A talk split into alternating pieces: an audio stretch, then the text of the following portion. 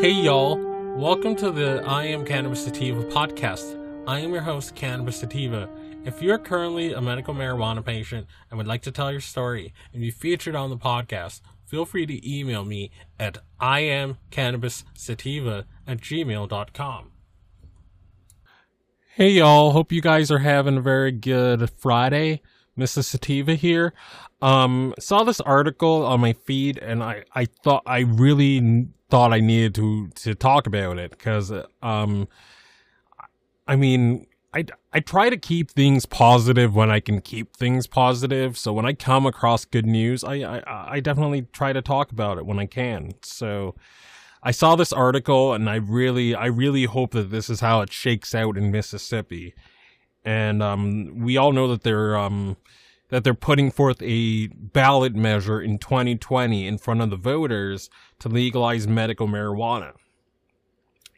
And this article that I came across from M S Business, um, talks about them going, going at this medical program with a free market approach. So kind of like Oklahoma has right now.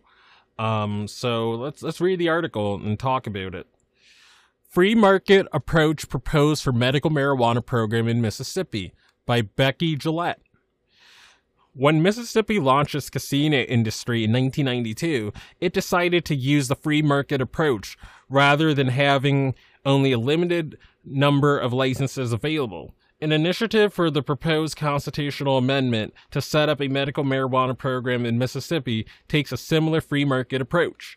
Quote, we are coming later to the game, but there are advantages because we are able to see what other states have done, what has worked, what has not worked, to craft an initiative for strictly regulated medical marijuana program, says Jamie Grantham, Communications Director, M C C. M C C is in the process of collecting signatures to put a proposed constitutional amendment for a medical marijuana program on the ballot in twenty twenty. Grantham said it it has been collecting signatures for ten months and is doing a major push this summer to finish getting the eighty-six thousand one hundred eighty-five signatures of vote of voters needed to put the initiative on the ballot. Grantham said that officials with M C C studied m- medicinal marijuana programs in other states when crafting the initiative. thirty-three other states have medical marijuana programs, she said, and of those, about three million Americans receive relief from symptoms of debilitating medical conditions.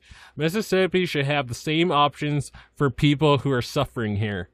Neighboring Arkansas is considered to have one of the worst medical marijuana rollouts in, in the country. Voters approved the constitutional amendment in twenty sixteen, and the first dispensaries only opened recently. As of July, six dispensaries were open in the state. David Boyer, legislative analysis, Mar- Marijuana Policy Project, said that the Mar- Medical Marijuana Commission in Arkansas did not do an adequate, adequate job scoring applications, which plagued the rollout of the program with lawsuits. And he said it was a mistake to license so few dispensaries and grow facilities. Medical marijuana laws serve the patient best when they allow competition in the marketplace, Boyer said. This provides the patient with the best quality medicine at an affordable price. We, we want that. We obviously want that, of course. Grantham said that the free market approach will allow patients to access their medicine as soon as possible because they, they are unlikely to be things that have held up implementation in other states. Any business that wants to be licensed to grow or dispense can apply to the Mississippi Department of Health, she said. If they meet requirements, then they they will be licensed. They will be a licensed medical marijuana business in Mississippi. Mississippi is a very, very rural place. Our primary concern as as it is a healthcare initiative for patients to have access to their medicine. Our hope is that they will not have to drive a long distance to get medical mar- to get to a medical marijuana treatment center. Polls show have shown about seventy-seven percent of people in Mississippi favor legalizing medical marijuana. People understand that it helps people with debilitating medical conditions, Grantham said. I got involved with it because I saw the potential for it to help so many people in Mississippi. Some opponents of medical marijuana suggest that patients are primary, primarily interested in the intoxicating effects of the product. So what? As long as they're not hurting anyone, or they're not hurting anyone in their property, who cares? But Grantham said that the only patients will be certified who have debilitating conditions such as paralysis, spinal cord injuries, seizure disorders, Parkinson's disease, conditions where their quality of life is adversely impacted. This is a healthcare initiative, Grantham said. It doesn't have to do with anything else. To qualify, you must have an in-person exam by a physician. No home growing allowed. That's a shame. I mean, the article just said that Mississippi is a very rural state. If Mississippi is a very rural state and people have lo- have the land to, to home grow, it's a, it'd be a darn shame to not allow them to do it. Like, I mean, and and allowing home grow keeps the the costs low for patients that own property. three hundred dollars an ounce, two hundred dollars an ounce, whatever it's going to cost when the dispensaries drop, it's not going to be cheap for people. That's some tyranny. But let's continue. The only places medical marijuana will be sold in Mississippi are at the medical marijuana treatment centers. Grantham said that the voter initiative to make sure the medicine gets into the hands of patients. We want a well-funded, functioning f- program where patients are able to get access to their m- medicine, she said. I am extremely passionate about anything that helps someone with someone's emotional or physical health. Personally, I'm a Christian, and I think that this plan is amazing. It helps a lot of people the way God designed. Grantham said that she has been inspired by meeting people and patient people in patients in states where legal medical marijuana programs ha- who have benefited greatly. Arizona is one of the states we looked at, Grantham said. We toured their program. We were able to talk to veterans in studies about using medical marijuana for post-traumatic stress disorder. It brings tears to my eyes to hear the stories of veterans trying to reclaim normalcy in their lives. One veteran she met had been unable to sleep and lost his marriage because of the trauma he had experienced coming ex- experienced after coming back from war. Once he became a medical marijuana patient, his entire life changed. He was able to sleep and not be hypervigilant, Grantham said.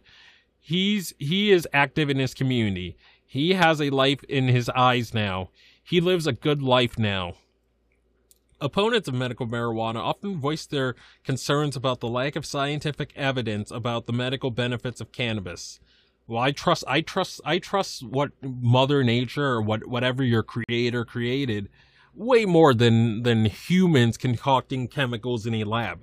But that's just me, and that's just that's just most of the listeners of this podcast. But I digress.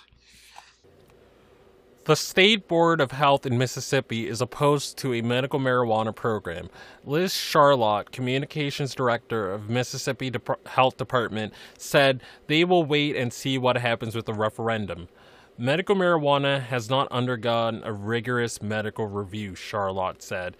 It it is not F D A approved. Well, some people don't have time to wait until it's quote-unquote F D A approved. And I don't even think it should be F D A approved because it's going to entangle a, a, a very harmless plant in, in needless bureaucracy. And we're going to put all these additives and, you know, I, I feel that when humans stray away from the natural form of things, like, like you know, opiates, for example, like the synthetic opiates we create now, as opposed to just opium. And when we stray away from, like, you know, I think aspirin comes from a plant. But if you take too much aspirin, then you can damage your organs. But you can you can eat the plant. You can eat way more of the plant than the pills, and you you'll be fine. It just feels that when humans, when humans like try to do something and they try to deviate way too much from nature, that's when I, I feel you run into problems. But let's continue. The U S Veteran Administration advises veterans that federal law classifies marijuana as a Schedule One controlled substance. Quote, "This makes it illegal in the eyes of the federal government," the V A states. The U S Department of Veteran Affairs is required to follow all federal laws, including those regarding m marijuana. As long as the Food and Drug Administration classifies marijuana as a Schedule one drug, V A healthcare providers may not recommend it or assist veterans to obtain it. Grantham said that when they visited Arizona to look at their medical program, their host was Doctor Sue Sisley, who has done critic clinical studies of using medical marijuana to treat veterans with P T S D. Shout out to her. She's awesome. She's she's she's a heroine. She truly is. Quote, "Doctor Sue Sisley just completed the first federal research study on P T S D in veterans," Grantham said. "She is brilliant and has a soft spot in her heart for veterans. She pushed and pushed and had had a lot of backlash. Medical marijuana can have a positive effect not only in veterans, but on family and friends. It can make a big difference in someone's life." End of article. So I think I've said most of what I need to say. I'm going to, in, in these show notes, I'm going to put a reference to our previous episode about Maine's scene, about Maine's craft cannabis scene. And, you know, hopefully, um, I mean, I mean, sadly, you don't have homegrown Mississippis, but hopefully it can, hopefully with like the licensing structure, they can keep it very small farmer, small grower friendly. And that the bureaucracy to get involved in growing for medical purposes or, or growing to sell wholesale or whatever is not too onerous and doesn't lock out average people. So I'm going to, I'm going to put the, the Untold Story of Maine's Medical Marijuana Program. I'm going to put that in the show notes. And um, I'm going to put a link in the show notes for all you listeners to support Mississippi's efforts. Um, so you can donate, uh, or if you live in Mississippi, we, we see, we see you Mississippi fans. We love you. Um, but if you live there, um, you, you know, sign, you know, sign the petition, you know, get, get this on the ballot so it can be voted on in twenty twenty, and hope you guys got a lot out of it.